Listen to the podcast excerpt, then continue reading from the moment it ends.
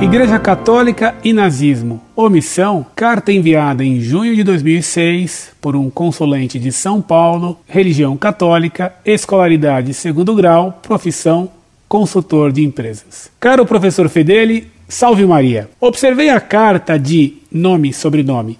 Bravo e intencionado rapaz que escreveu a este site para obter subsídios para afrontar a investida de um protestante que quer arrancar do seu coração o amor e a reverência pela Igreja Católica, lançando invectivas mentirosas e, pior, falaciosas acerca da conduta desta ante ao nazismo.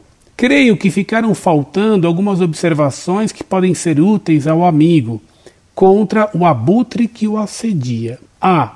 A atuação do partido dito católico Zentrum na eleição de Hitler como chanceler em 1933 não foi tão relevante assim, posto que, como fartamente comprovado, os nazistas foram derrotados em todas as regiões de maioria católica na Alemanha de então.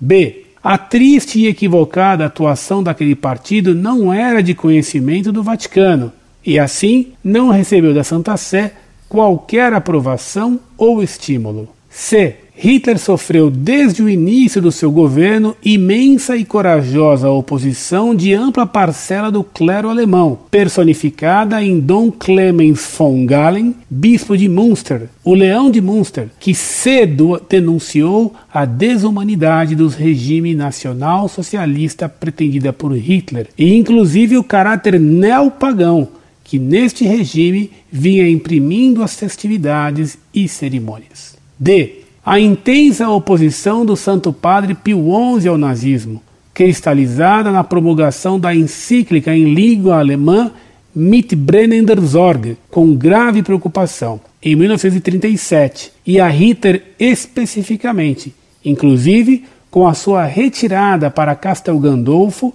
e o fechamento de todos os museus vaticanos por ocasião da visita do endemoniado a Roma em 1938 tratando-se assim de mera safadeza os argumentos daquele amigo da onça. Aproveito para enviar-lhe os parabéns pelo imenso bem proporcionado por este ministério apologético e para recomendar-me vivamente as suas orações. Que Deus os abençoe.